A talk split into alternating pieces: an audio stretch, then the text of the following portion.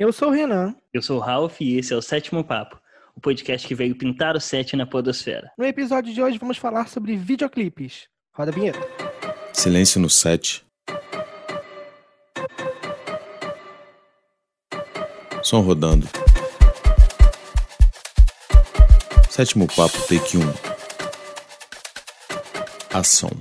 Em dois mil e treze, a cantora Beyoncé lançou seu álbum auto-intitulado que revolucionou a forma de se fazer videoclipe. O Beyoncé foi um álbum visual, que nada mais é do que um álbum com um clipe para cada uma das músicas, e esses clipes todos juntos contam uma história só. E isso é bem diferente do que eram os clipes quando eles começaram, né? Ele costumava ser os cantores interpretando uma música com um filtro preto e branco por cima, uma câmera panorâmica passando. E não dá pra falar de início de, da história dos videoclipes sem falar dos Beatles, né? Eles tinham uns videoclipes que meio que encapsulavam o sentimento dos álbuns, né? A gente não pode deixar de mencionar o Yellow Submarine, é, que ele foi feito em animação, assim, uma viagem muito louca, muito gostosinha de assistir, que marcou uma época.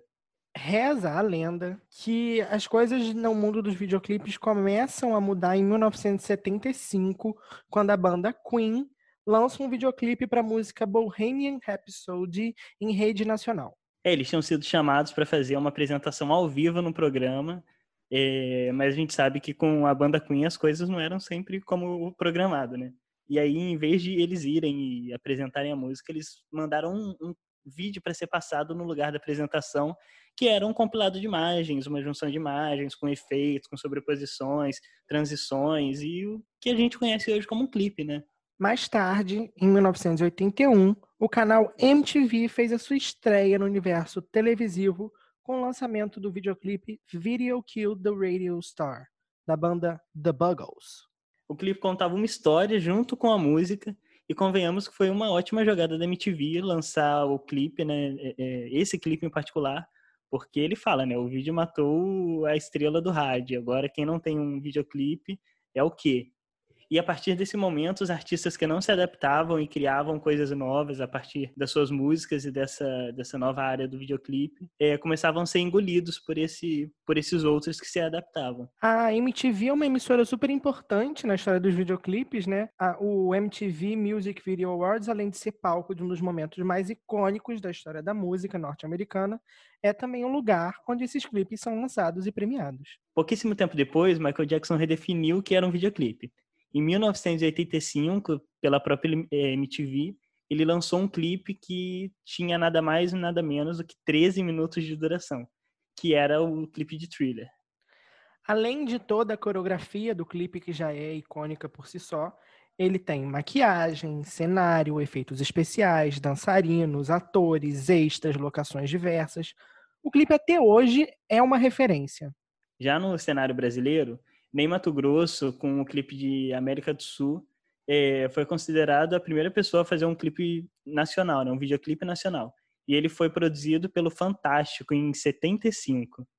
E o mais interessante é que o Ney Matogrosso, em entrevista, ele já falou que na época ele não sabia o que ele estava fazendo, que eles foram chamados pelo Fantástico para fazer o clipe, passou um dia inteiro no helicóptero, porque eles queriam gravar tudo no meio da Amazônia, e, de repente, ele viu que ele estava lançando o primeiro videoclipe nacional e que era um marco e que era super importante o que ele estava fazendo. Mas quando ele estava ali no meio da coisa toda, ele não sabia o que ele estava fazendo. E a gente vê nessa história que a gente contou até agora como os programas de televisões, né, as emissoras, encomendavam muitos clipes dos artistas. É uma coisa que a gente já não vê tanto hoje, porque hoje a dinâmica é diferente.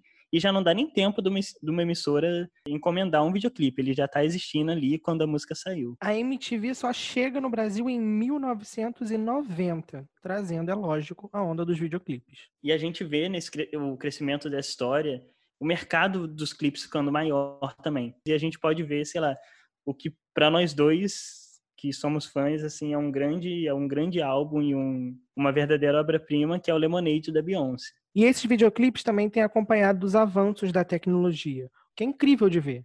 É, em dois mil e quinze, a Bjork lançou um videoclipe em trezentos e sessenta. Na verdade, ela chama o clipe de Experiência em Realidade Virtual. E você acompanha enquanto ela dança e canta em volta da câmera. E mais recentemente, esse ano, né, a Lady Gaga lançou um clipe gravado a partir da câmera de um celular. Uma coisa que já acontecia, já aconteceu algumas vezes fora do áudio, do, do, da atmosfera do videoclipe, né, mas que chega é, através da Lady Gaga nesse, no mainstream, na grande circulação. E o vídeo sendo bom ou não, isso já divide opiniões, é, ele é um, um marco interessante, assim, né? É uma coisa interessante você pensar que com o celular você pode fazer um videoclipe. É, fora tudo que vem sendo produzido a partir da quarentena, né? Que coloca os artistas, diretores, produtores para pensar de uma nova forma de produzir. Assim, a música é muito importante na minha história, porque é a partir da música que eu me interesso por cultura, que eu começo a me interessar e pensar em ser um produtor. Eu lembro que eu tinha uma amiga na escola e, eu, e a gente conversava muito sobre como que a gente gostava muito das mesmas músicas e tal. E ela falou, cara, eu acho que eu vou fazer produção cultural. E aí, a partir disso, eu fui pesquisar o que que era. E aí, enfim, hoje produtor formado, canudinho debaixo do braço. E depois que eu começo a descobrir o audiovisual, né, mais dentro da faculdade, que eu começo a me apaixonar pelo audiovisual, e os videoclipes para mim são a junção desses dois mundos que eu gosto tanto. Eu tenho até música tatuada no meu corpo, então assim, é, eu acho que o videoclipe é a, a epítome de duas coisas que eu gosto, é a junção de duas coisas que me movem, né? E essa questão de mover muitas pessoas, né, como a música e o videoclipe conseguem fazer, é, vem muito dessa parte poética, que está muito ligada a muitos videoclipes. Mas também tem uma outra parte que está mais ligada assim, no, no, no campo mercadológico, é, que vê muito potencial no sucesso que uma música pode, pode ter a partir de um videoclipe. Hoje, um hit ele precisa de um clipe para ser um hit. Um single não é lançado sem um clipe. E mais importante, muitas vezes, do que você ter uma discografia muito boa hoje em dia, né? Pensando em álbuns fechados, é, álbuns físicos, é você ter uma boa videografia. Você vê aí artistas no cenário brasileiro se lançando para fora, que faz um tempo que não faz um álbum, né? Tem poucos álbuns, pensando no, no tempo de carreira, mas que tem milhares de videoclipes e superproduções sempre. A Gloria Groove, no ano passado, lançou Alegoria, que é um álbum visual. E a Gloria Groove é um ótimo exemplo de uma artista que tem uma ótima videografia, né? E pensando na, na, na artista também, né? Na Gloria Groove, a gente tem aquele, aquela grande, aquele grande universo que o Felipe Sassi criou, é, de vários um clipes. Megazord. Um super megazord. É, que o Felipe Sassi criou com vários clipes, né? De cantores diferentes, mas ele fez um universo interligado. Você quer, né, Marvel? É, e a piração não para, né? Porque a artista Bivolt, para quem não conhece, agora vocês vão procurar assim que acabar esse podcast, ela é, lançou um clipe que ele é feito em duas partes para ser visto em duas telas. Eles funcionam independentes, mas a experiência só fica completa quando você vê os dois juntos. A arte de juntar essas duas expressões artísticas em um só material não é fácil, e existem pessoas que dominam essa arte. E a nossa entrevistada de hoje é uma delas. Mas antes da gente chamar aqui a Clara Cosentino, que é a nossa convidada de hoje, a gente vai para as nossas indicações.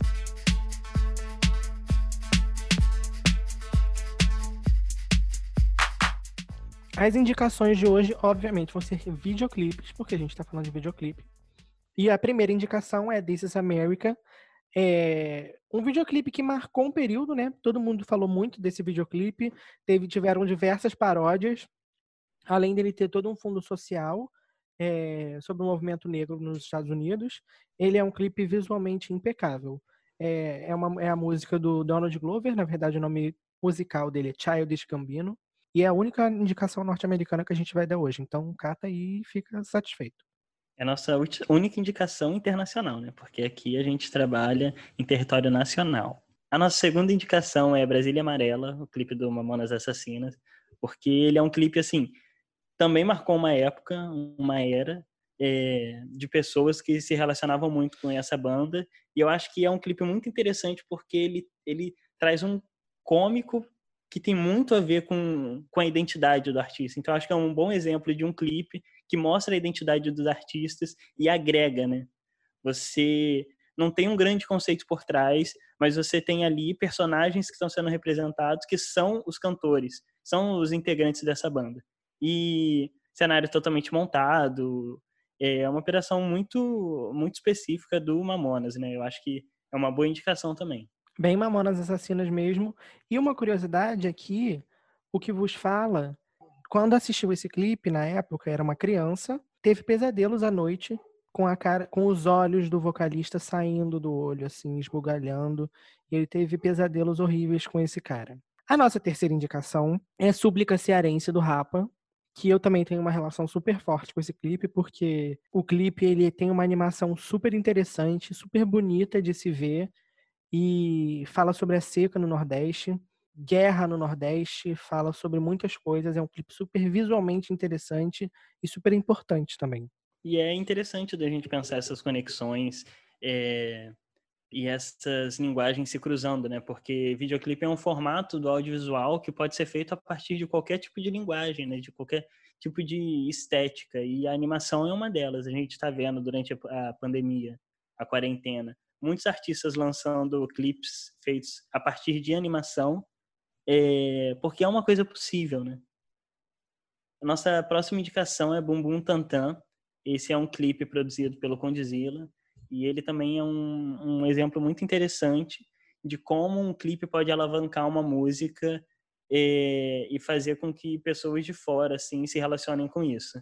Ele usa uma estética de uma coisa meio egípcia, ou alguma coisa meio árabe, ficou um pouco perdido ali, na verdade, mas é, se, se conecta mundialmente, né? Porque praticamente todo mundo conhece a estética dessa cultura, e também apresenta uma música específica muito importante que, que chegou fora do Brasil, artistas internacionais fizeram colaboração com essa música, e é uma super produção do Kondzilla, que é um super canal no YouTube, né?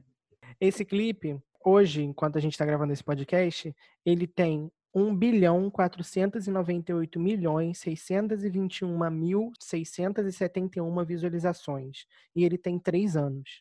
E ele tem um total de onze milhões de curtidas. Além do canal Kondzilla ter cinquenta e nove vírgula dois milhões inscritos. Então, assim, o clipe tem mais visualização do que o Kondzilla tem inscrito. E o Kondzilla é um dos canais mais, com mais inscritos no mundo. E é interessante também a gente dar uma comparada, sei lá, eu peguei aqui o dado do clipe Baby, do Justin Bieber, porque também foi um estouro na época que saiu, já fazem dez anos, e o clipe, agora quando a gente está gravando, está com dois bilhões e duzentos mil visualizações. Então, Bumbum Tantã, em três anos, tem um pouco mais do que a metade do que o, o clipe de Baby tem, e o clipe de Baby tem dez anos, assim. Então, foi uma produção que colocou É a música brasileira, né, mais especificamente o funk, é, para concorrer com grandes produções internacionais, com grandes distribuidoras. Para dar mais um pouquinho de contexto também, em termos de número, é, o clipe, eu, eu acho que o, esse clipe não é o mais visto mais, mas o que foi o clipe mais visto de todo mundo, que é o Gangnam Style do Psy, hoje está com três vírgula sete bilhão de visualização. Então, assim, o Bumbum Tantã não está tão atrás assim, né? Não mesmo, está muito próximo. A próxima indicação é a que a gente já falou, que é a música cento e dez e duzentos e vinte da Bivolt. Na verdade, é uma música só, e o clipe ele está dividido em duas partes. E aí, assim, como é que tu faz? Tu pega dois telefones, ou então seu telefone, seu computador, ou dois dispositivos para ver, e aí você dá play no clipe ao mesmo tempo. E aí, são dois clipes diferentes, os dois têm vibes diferentes, mas os dois conversam entre si. É super interessante, é uma experiência única de se ver. Bivolt, muito obrigado. Você não está ouvindo esse podcast, mas muito obrigado por essa experiência que eu adorei. Tomara que esteja. Se estiver, fala com a gente, Bivolt. O próximo clipe, a nossa próxima indicação é o clipe Oração, da Linn da Quebrada. Ele é um clipe, assim, lindo de se ver, com uma música linda de se ouvir, com uma mensagem super importante e potente. É, e também é um exemplo muito interessante de um clipe que passa uma mensagem é, social através da arte. É uma mensagem de empoderamento a, a pessoas travestis e transexuais. É, e que também tem, mostra uma situação interessante de gravação, né? Porque aparecem algumas cenas no clipe que não estavam programadas para acontecer, mas aconteceu porque durante a gravação a polícia É, apareceu no set falando que elas não podiam gravar ali, etcétera. E aí elas fizeram umas cenas ali é, envolvendo todo aquele momento que aparece no clipe. E é uma, uma questão interessante de ver assim, como a produção de um clipe também lida com imprevistos e que essa coisa um pouco documental, né, que, que acabou acontecendo, pode entrar no clipe, pode fazer parte é, desse universo também. É, assim, a música por si só, eu sou um super fã da Linn da Quebrada e eu acho que ela faz uma, ela faz poesia com a música muito bem e esse clipe, ele conversa incrivelmente bem com essa música. Ele é de uma leveza, ele é de uma delicadeza, ele é de uma potência muito grande também, né?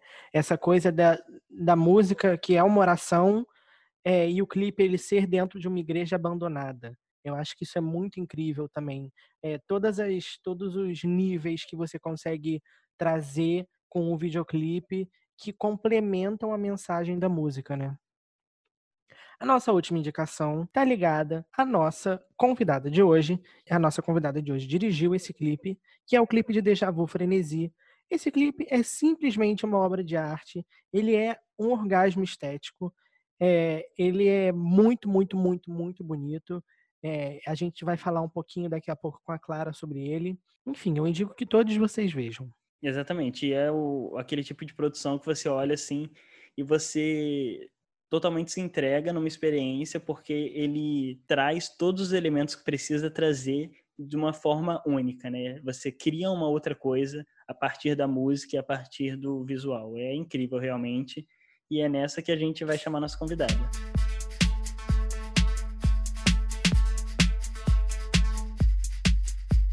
E agora a gente vai receber a filmmaker, videasta, bacharel em comunicação social e audiovisual. Ela estudou direção de fotografia na Academia Internacional de Cinema do Rio de Janeiro, artes visuais na Escola de Artes Visuais do Parque Lage e está estudando mestrado de arte e multimédia na Faculdade de Belas Artes da Universidade de Lisboa. Seja bem-vindo ao nosso podcast, Clara Cosentino. Olá, Clara. Muito obrigado. Olá, olá, olá. Olá, Clara. Então, para começar, a gente quer que você se apresente assim brevemente para quem não te conhece, quem está ouvindo agora o seu nome pela primeira vez. Quem é você? De onde você vem? O que você gosta de fazer? Então, meu nome é Clara Cosentino, eu tenho vinte e nove anos, na beirada dos trinta. É, eu me encontrei muito cedo na fotografia, assim, acho que foi um, um achado. Muito cedo, assim, ali pelos dezoito anos eu... É, tive a minha primeira Nicomate na mão e acho que a partir daí muita coisa aconteceu, assim. Eu virei, acabei me tornando filmmaker e diretora de fotografia e agora, mais ultimamente, também diretora e artista visual já há alguns anos. Nós e as nossas multifacetas, né, nos noventa. É, e esse processo de me tornar filmmaker, ele dizia muito respeito a uma questão de querer estar a par de todos os processos, assim, audiovisuais. Tinha muita dificuldade de deixar na mão de alguém um material, um clipe, um documentário, um registro, é, e não ter ideia do formato que aquilo ia ganhar, assim. Então, na faculdade ainda eu já parti para estudar edição, e isso acho que foi uma chave, assim, para mim, é, tá envolvida em, todos, em todas as etapas mesmo do processo. E a música é uma fixação e uma obsessão desde muito nova, assim. Então, ela sempre caminhou muito junto comigo.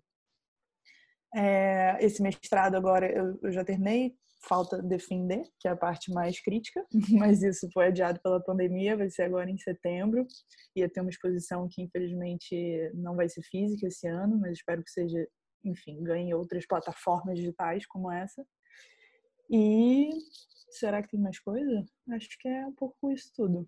E falando mais é, de, da sua trajetória no audiovisual mesmo, É, nem todo mundo que vai parar no audiovisual necessariamente queria estar ali, né? Ou, ou fez uma faculdade voltada para aquilo.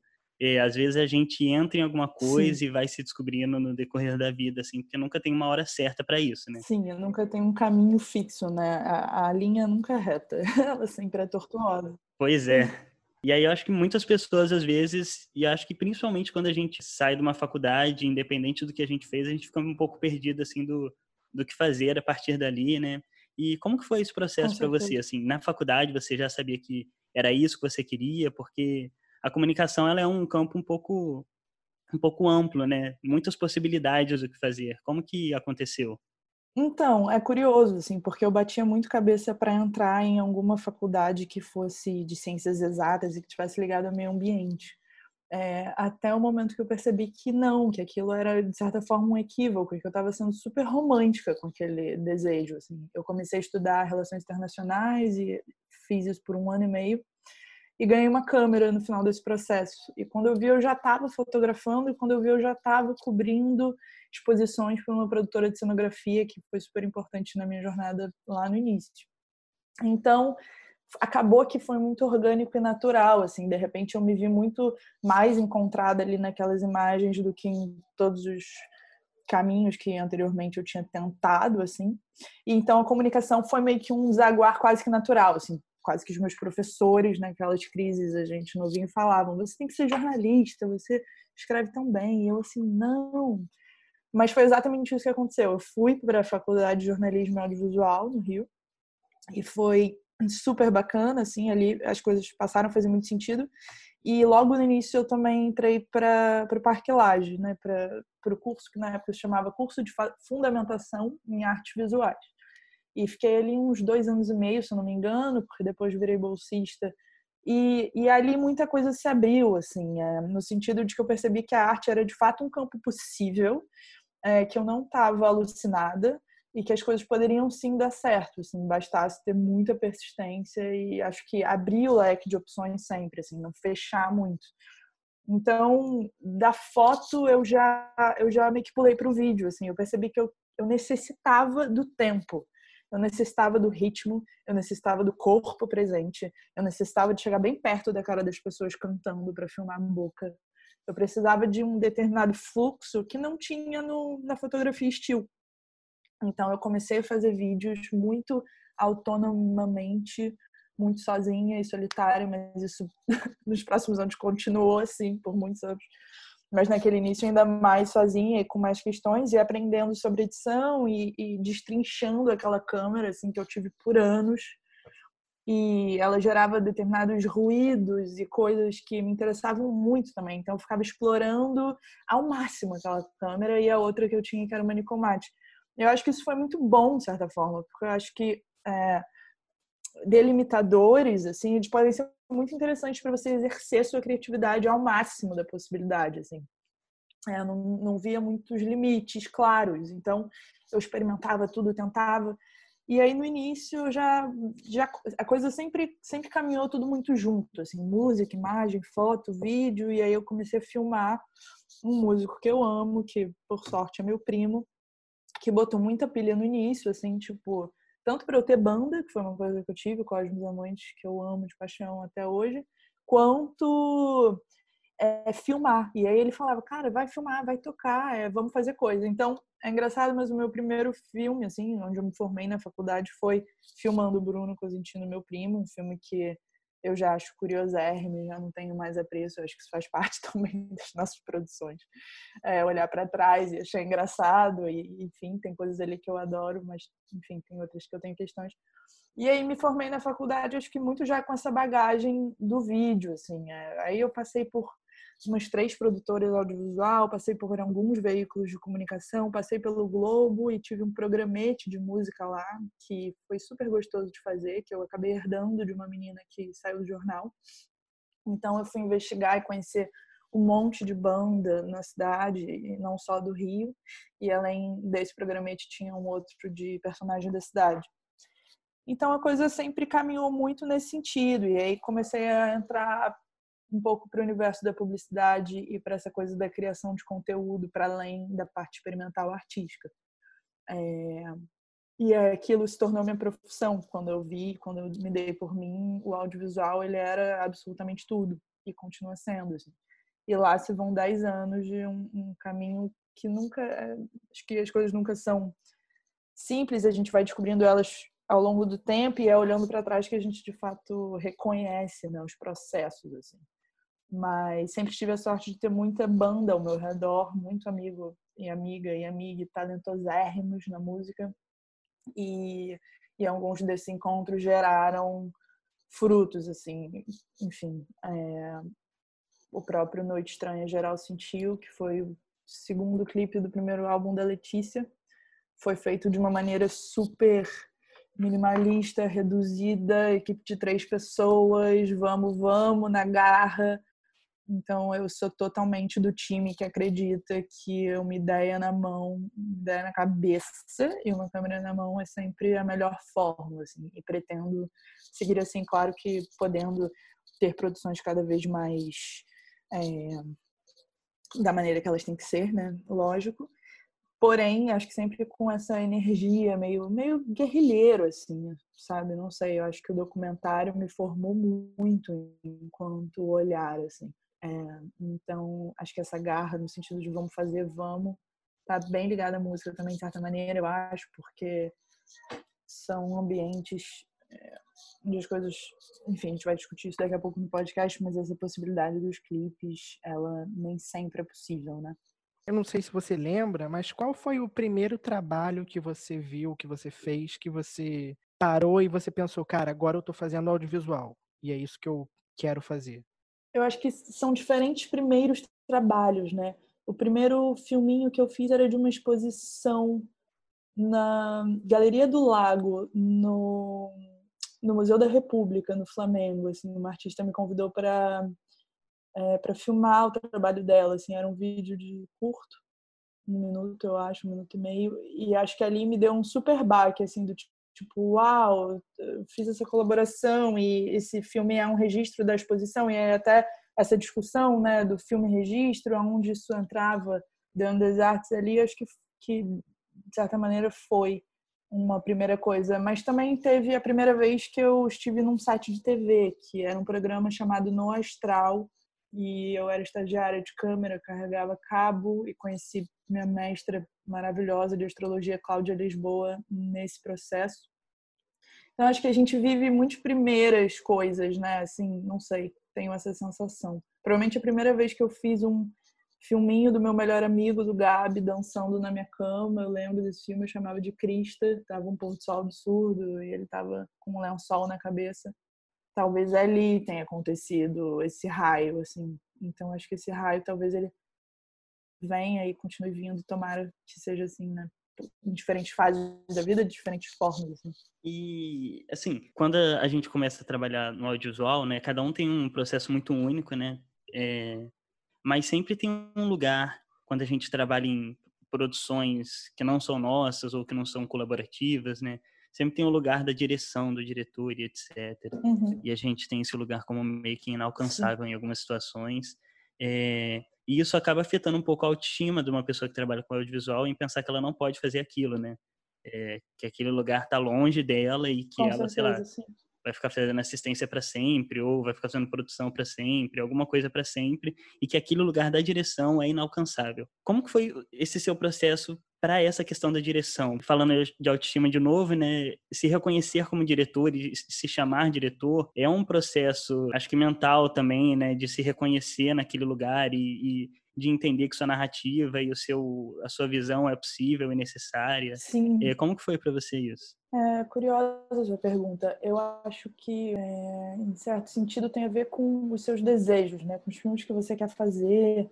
É, com o que, que você tem vontade de realizar, se você sente aquela faísca, assim, porque a direção, ela envolve tudo. Ela envolve todas as áreas, né, de um site. E eu sempre tive, especificamente, na área de imagem. É, mas como eu fui adquirindo essa personalidade muito autônoma e individual, assim, uma única filmmaker que faz todas as etapas do processo, eu acho que a direção, ela acabou ficando ali imbuída em mim, assim. Eu tive que ter esse know-how de, pelo menos, aprender minimamente a dirigir pessoas. E no início eu achava até que fazia aquilo mal. Até entender que, na verdade, acho que a direção está ligada à ideia geral que você quer contar, a qual história você quer contar.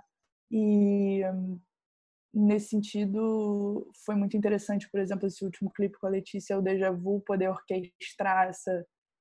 tudo isso e largar a mão da imagem é, e entender a necessidade de largar a mão da imagem em alguns momentos e que isso vai tomar, aconteça cada vez mais, assim, porque eu acho que tem a ver com amadurecimento, acho que tem a ver com acúmulo de bagagem, é, mas eu acho que tem que tem que querer e tem que ter coragem, assim, né?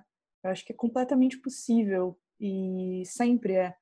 Eu acho que sempre vai estar muito mais ligado ao que você está lendo e aquela coceira que você sente de ninguém ter contado ainda aquela história e que você quer contar aquela história, que você quer contar aquela história da sua maneira, sabe? Não na perspectiva do outro. Eu acho que isso me deu muito gás, assim.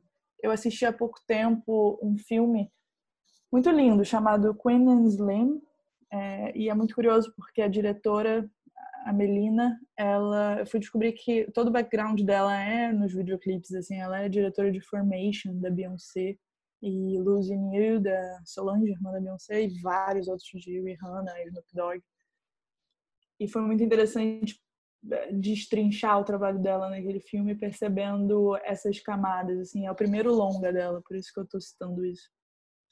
E perceber como as coisas, como você vai acumulando conhecimentos durante anos da sua vida e de repente você tá completamente pronto para fazer o seu primeiro filme. Isso é um, eu tenho sentido cada vez mais que é um acúmulo natural, assim, que às vezes a gente tem muita pressa e, e ansiedade, ainda mais nós, nossa geração, quando as coisas realmente precisam de um tempo longo de maturação. Eu tenho muito forte essa sensação, tanto com o cinema quanto com as artes visuais, assim. Que não é uma coisa que vem assim, é uma coisa que você constrói ao longo de muitos anos, e conversando com muita gente, lendo muito livro, pesquisando muito sobre muita coisa, até que você se sinta no, no dever e na autoridade de, de querer contar aquela história. Assim. E, assim, você falou que a, a música já estava muito na sua vida, né? Você é dessa geração M T V. É... E, então, os videoclipes para você sempre foram uma coisa que você queria fazer? Ou foi uma coisa mais, assim, aconteceu? Você viu que, na verdade, você já gostava de videoclipe e aí, de repente, você já estava fazendo. Como é que foi isso? Cara, aconteceu, mas eu também sempre vou querer fazer e já queria antes de saber que tinha acontecido. É, eu acho que tem muitas coisas que acontecem no caminho, assim. Nesse caso dos clipes, tá muito intimamente ligado à Letrux, assim. É, pela nossa amizade mesmo, pela nossa conexão e, e, e encontro. É, eu acho que tem uma coisa de uma entrega do, do, do artista em relação a quem vai fazer, a quem vai produzir a imagem daquilo. A gente é muito amiga, então a gente discute muito essas coisas. E eu sempre ficava muito lisonjeada de, no início dos trabalhos, ela me entregar músicas que eu já amava de cara, assim. Então, acho que é uma sinergia, é uma mistura de muita coisa, assim. Pra mim, um clipe começa ouvindo a música e fechando o olho, sabe? E sentindo o que que vem, assim. Porque vem muita coisa, né? A música é a coisa mais sensorial que existe, assim. E até essa brincadeira, o Déjà Vu Frenesi, ele poderia ter sido dez clipes diferentes, assim. Você tem a menor dúvida, porque esses roteiros aconteceram. E todos os dez eram deliciosos, assim. Eu teria amado fazer todos, da mesma música, se fosse o caso, mas a vida não é assim. Mas eu acho que tem essa sinergia, um encontro muito muito profundo, assim, meu com ela. Então, é, acho que mais, é, é muito fácil criar nesse, nesse universo com a Letícia, é, que é, enfim, é a única artista que eu fiz dois videoclipes, então já, já é um... já existe um caminho, isso sem contar todos os registros e coisas outras que a gente fez, tipo o vídeo de crowdfunding do Climão. A gente filmou na Lagoa um dia, aleatoriamente.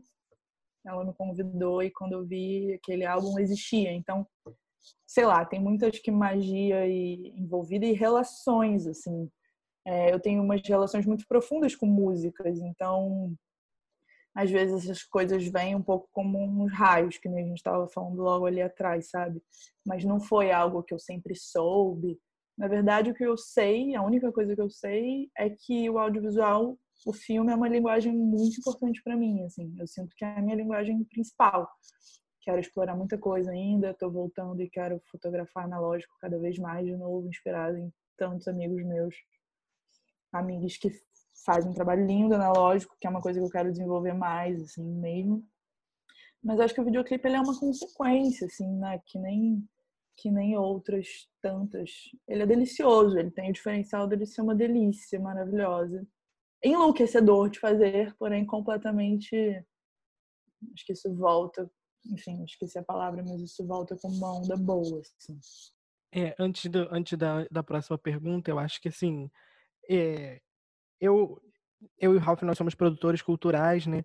E eu comecei a pensar em, em entrar para a produção a partir da música, né? Eu tenho músicos na minha família e aquela coisa de ver a música, de sentir a música, e também a coisa dos videoclipes sempre foi muito importante para mim.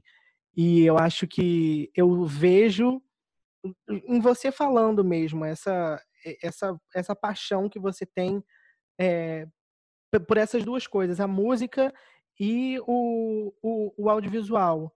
E eu acho que aí essa junção, né, ela se reflete quando você vê o trabalho que você faz, sabe? É, quando a pessoa realmente gosta de fazer. Pode parecer um discurso meio é, de romantização da profissão, mas assim, dá pra ver, sabe? Quando a pessoa gosta do que ela tá fazendo, dá pra ver, sabe? Dá pra ver quando ela fala, dá pra ver no trabalho dela. Cara, é porque acho que música é a coisa que eu mais amo na vida, antes de tudo. Então, talvez você tenha matado a pau e acertado a sua charada. Porque, antes de tudo, qualquer coisa vem a música, assim. Minhas memórias de infância, eu cantando com meu pai, os shows do Gilberto Gil, Cai na Gandai, no Canecão, quando eu tinha onze anos, eu fui com a minha irmã e fiquei chocada com a fumaça branca no Canecão. É... Sim, a música é a minha coisa mais... O amor mais louco que eu tenho, assim. Até porque fui estudar um ano na Vila Lobos e não aguentei. Achei uma loucura e, e chorava e achava impossível. E toco guitarra de uma maneira extremamente experimental e quero voltar a estudar teclado e produção. Então, eu acho que sim. É, quando a gente é muito apaixonado por alguma coisa, transborda. Não tem muito como, né? Não tem outra opção. Passaria o resto da minha vida fazendo videoclipe? Passaria. Mas eu não sei se eles vão pagar minhas contas. Tô brincando. Mas, mas é muito bom. Eu amo e me chamem para fazer videoclipes. E antes de ir para a próxima pergunta também, eu acho que, que tem uma, uma questão muito interessante, assim, de quando a gente consegue fazer uma conexão realmente de linguagens para além de só juntar as coisas, sabe? Porque... A música tá no cinema, assim, o tempo todo, né? Você vê um filme no cinema, você tem ali, você tem o filme, você tem a música. Mas eu acho que saber trabalhar com as coisas para que se torne uma outra é uma coisa muito essencial e, e importante é, na dimensão de que quando você consegue fazer isso, você tem uma profundidade absurda no trabalho, né? A gente vê isso no, no clipe da Letrux, né? No Déjà Vu, porque o visual é importantíssimo. A, a forma como é, a imagem se junta com a música e cria algo extremamente novo, acho que mostra muito do seu processo e da sua formação enquanto artista, é, independente da linguagem, né? Então, como que foi o, o processo de criação mesmo, assim, o sentar, é, conversar sobre a ideia do clipe, como que isso aconteceu e quais foram os processos assim, mais desafiadores assim, do, do todo? É, a gente começou a discutir, eu acho que esse projeto, eu acho até que ela estava em Portugal da última vez que teve show lá, e a gente já estava discutindo algumas coisas, já havia esse, essa vontade de... Ela queria que eu fizesse o primeiro clipe. E eu sabia a resposta que seria isso, e a gente discutiu muito sobre matéria, é, terra, fogo, água e ar. Mas a gente tinha a sensação que o Climão, ele era muito fogo. Então, era quase que, que como se o fogo, nessa, nessa produção, ele fosse ficar um pouco mais de lado, assim. A gente ia deixar a terra, a água e o ar brilharem mais. E eu queria construir magia. A coisa mais forte que a gente tinha era um desejo de tornar a Letícia, que já é uma maga, efetivamente, assim. Que pudesse fazer, coisa, pudesse fazer coisas acontecerem. É, como ela faz. Então, eu vou te dizer que a gente ficou uns três meses nesse processo de pré, no sentido de criação mesmo, assim. A gente debateu algumas vezes, a gente costuma se encontrar e se olhar olho no olho, com papel, e começar o processo realmente de um papel em branco, o que eu acho que é uma delícia também. Dropando informações ali e desejos e vontades mesmo de ambas. E aí é muito curioso, porque aí na primeira reunião, já no Rio, e já depois de três meses aí de processo e talvez alguns roteiros escritos, é... a gente, não os roteiros escritos, mas algumas ideias já tinham, já tinham, a gente já tinha comentado, mas a gente chegou num ponto comum que era muito importante, que era uma nadadora de salto ornamental, pulando de pedra. E toda a magia que isso envolvia, assim, e o absurdo, né, assim, porque, de certa forma, um surrealismo ali, quase fantástico, assim. Então, eu vou te dizer que o clipe, ele praticamente, o, o embrião dele é isso, assim. Uma saltadora ornamental, pulando de pedra, tem uma coisa mítica, acho que tem uma coisa dos arquétipos muito forte, tem uma coisa das texturas, tem essa coisa das matérias, da magia, da força dos elementos, é uma coisa que eu acho que atravessa ela de maneira totalitária, e um desejo meu ali de realmente montar uma equipe que, que fosse ser isso tudo, assim, e foi, e é, é uma equipe que eu admiro demais, assim, cada um dos envolvidos no processo. Você falou muito da montagem. A montagem foi um processo íntimo, assim. É, tava ali junto com o Rebelinho, que edita muito, monta muito bem e, e já tem alguns clipes com a Letícia, então chamei ele um pouco para continuar também essa jornada. E foi lindo porque essa coisa da discussão de frame a frame, né? E, e criação de universos ali na timeline, porque acontece um monte de magia quando você está filmando, mas quando você senta para montar é outra história, é outra magia, é, é, são outras possibilidades, assim. E acho que tem uma coisa meio terapêutica no processo de montagem. Acho que quando eu, também eu assumi isso para minha vida, assim, de montagem, minhas coisas, eu ficava sempre um tanto chocada com essa força terapêutica de organização das imagens, assim, de como você é, criar essa narrativa mesmo. E fazer essa conexão que você tanto falou, né? De visual com o som, assim, qualquer que seja. Então, o Déjà Vu, ele nasceu disso tudo, junto e misturado. É, a gente já fez viagens para lugares muito belérrimos de praias que só tinham pedra. Então, tinha essa, essa ambição por uma locação que fosse por aí. É, a equipe é mágica. E esse processo de edição foi super colado. O, o Rebelinho também faz mágica. E, sei lá, saiu no dia da quarentena o clipe. Saiu dia treze de março. E é, é, minha única, é minha última notícia, assim, do mundo lá fora. É, em certo sentido, porque marcou muita coisa mesmo, né? Foi, foi exatamente o dia que a gente entendeu que, que a gente ia ficar um tempo trancado em casa, assim. Então, de certa forma, foi muito bom também ter aquele filhotinho ali para dar alguma perspectiva de futuro no sentido, caramba, quanta coisa a gente ainda tem para frente, né? Eu, pessoalmente, muito escorpiana, densa e dramática, é, foi muito bom. Foi tudo num tempo muito encaixado, mas isso, assim, eu acho. E eu acho que essa questão do, da montagem, ela é muito interessante porque a gente já tem ideia quando a gente começa a fazer um filme de que o filme que você imaginou não é o filme que vai sair no produto final, né? Esse produto, o, o, o final, né? A versão final não é a mesma coisa de forma nenhuma, é, mas eu acho que vai muito além de, dos processos que vão acontecendo com o filme, acho que vai também dos processos que acontecem com a gente, né? Eu acho que a gente vê muito isso quando a gente senta, abre a timeline, joga os clipes ali dentro, E, e começa a assistir isso, porque é isso, quando a gente gravou era incrível e agora pode não fazer mais muito sentido, né? Eu acho que é, é muito interessante esse processo da gente conseguir é, ver o quanto o pessoal, né, o, o, a pessoa é, influencia naquele, naquela produção para além do que já está escrito no roteiro, né? O quanto uma nova perspectiva de alguns dias ou alguns meses muda completamente o, o que vai ser aquilo, né?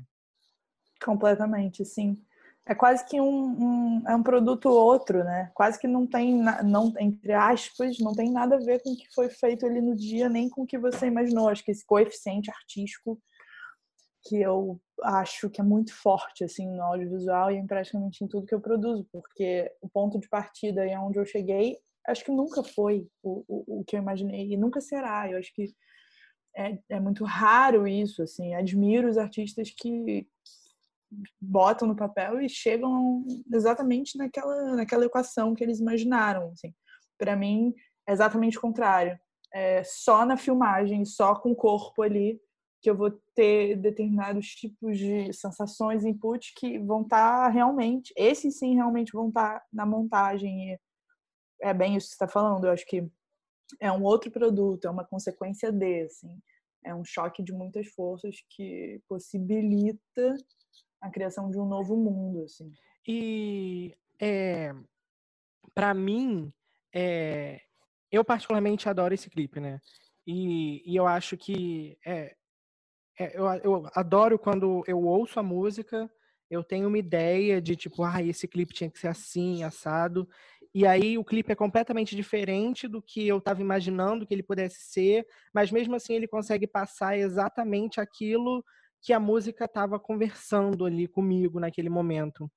Você teve, assim, é, respostas, as pessoas que viram o clipe te trouxeram, assim, cara, foi muito bom, parabéns. Como é que foi essa recepção para você, assim? As pessoas te deram esse, essa, esse retorno? A Letrux gostou do resultado final? Como é que foi isso? Amou, amou, amou, ela amou. É, a gente realmente tem esse amor aí por trabalhar junto. É engraçado essa sua pergunta. No dia eu ficava vendo os comentários dos fãs, porque fã é a melhor coisa que tem, né? É muito maravilhoso, assim. E até eles tentando decupar as referências, e era muito engraçado. É, porque a única referência, em certo sentido estético, era Solange.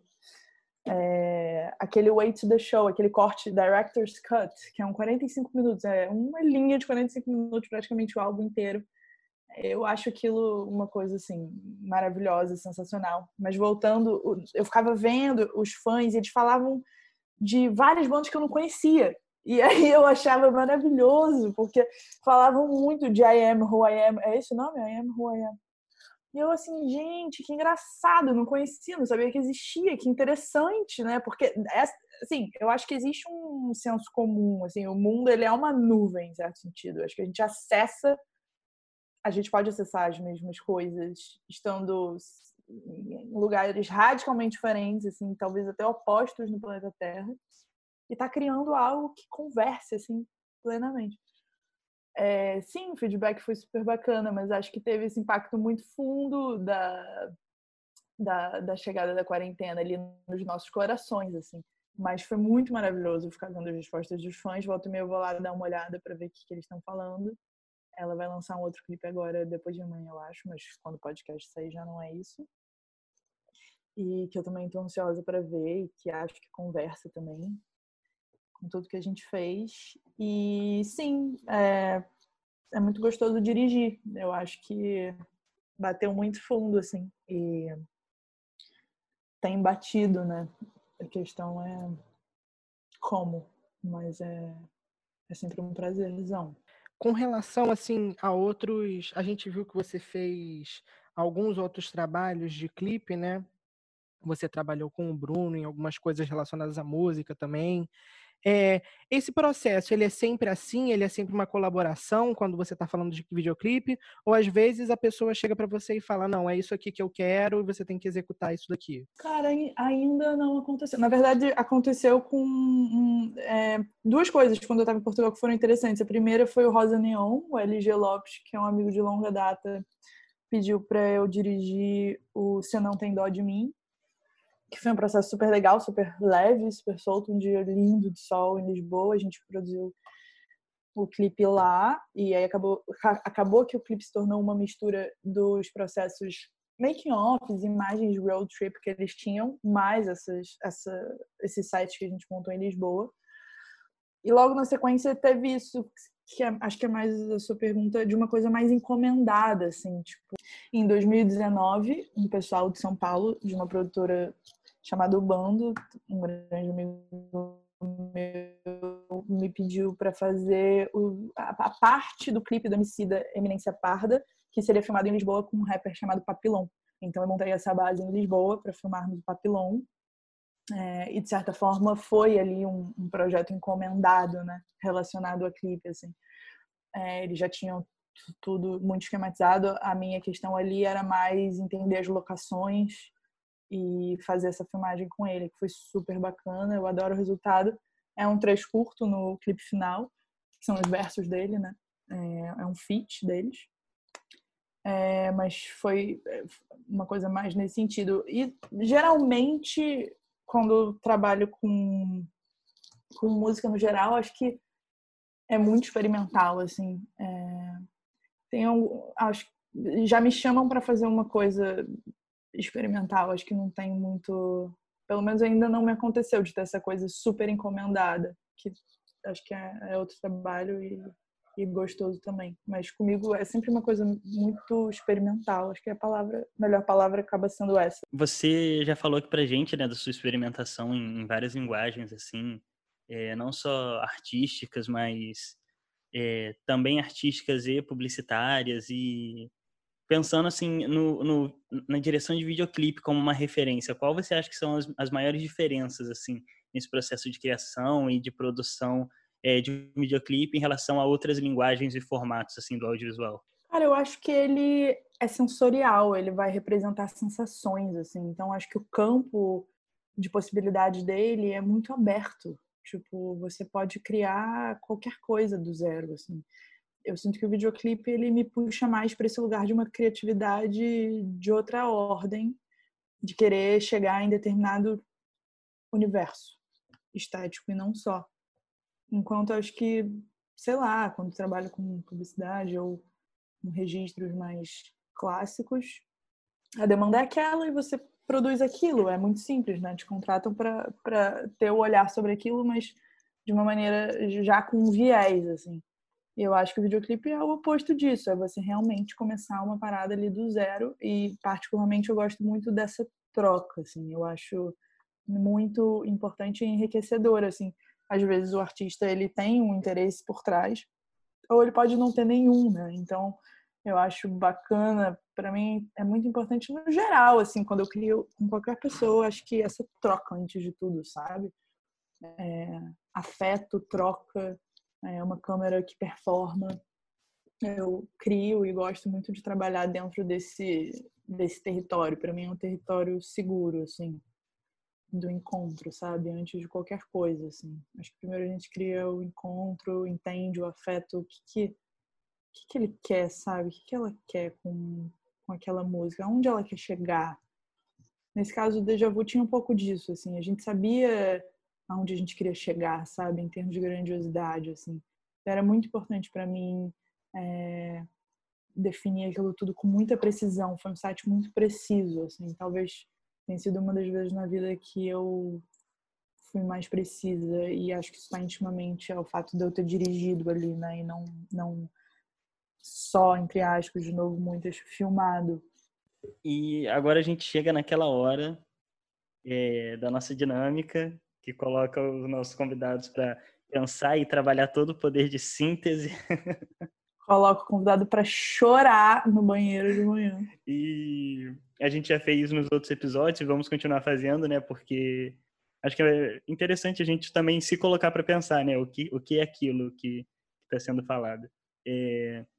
E essa dinâmica da gente perguntar para o nosso convidado é... e pedir para ele falar para a gente em sete palavras qual é o filme da sua vida, ou um filme que te marcou muito, é, e descrever isso em sete palavras. Muitas coisas passaram na minha cabeça enquanto você falava.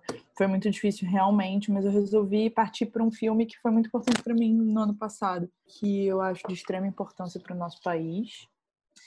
Foi filmado na aldeia da Pedra Branca, todo em dezesseis milímetros, e é a história de um jovem índio Kraô e os seus conflitos internos quando ele se sentiu convidado a se tornar um xamã. Sete palavras: pictórico, selvagem, atemporal, indígena, onírico, mágico e orgânico. Tá dito. Agora todo mundo vai na cabecinha tentar descobrir qual é. E se você quiser descobrir qual é esse clipe, qual é esse clipe, olha eu. Se você quiser descobrir qual é esse filme, você vai lá no nosso Instagram, arroba sétimo papo, tudo junto e sem acento, que vai estar tá lá qual é, esse, qual é esse filme. Clara, foi muito bom conversar com você, foi um papo incrível. Eu já estava esperando que fosse ser um papo muito incrível mesmo, mas foi ótimo. É, parabéns por todo o seu trabalho. Obrigada, gente. Foi muito gostoso papear com vocês mesmo. É muito bom falar de arte, de cinema. Não tem nada melhor. Chamem mais. Já está convidada para as próximas vezes. Próximas no plural. Até a próxima. Nos vemos, obrigado ah, por tudo. A gente que agradece a sua presença. E por hoje é só, gente. Esse foi o nosso episódio de hoje. Semana que vem tem mais, então fica ligado. Fiquem ligados.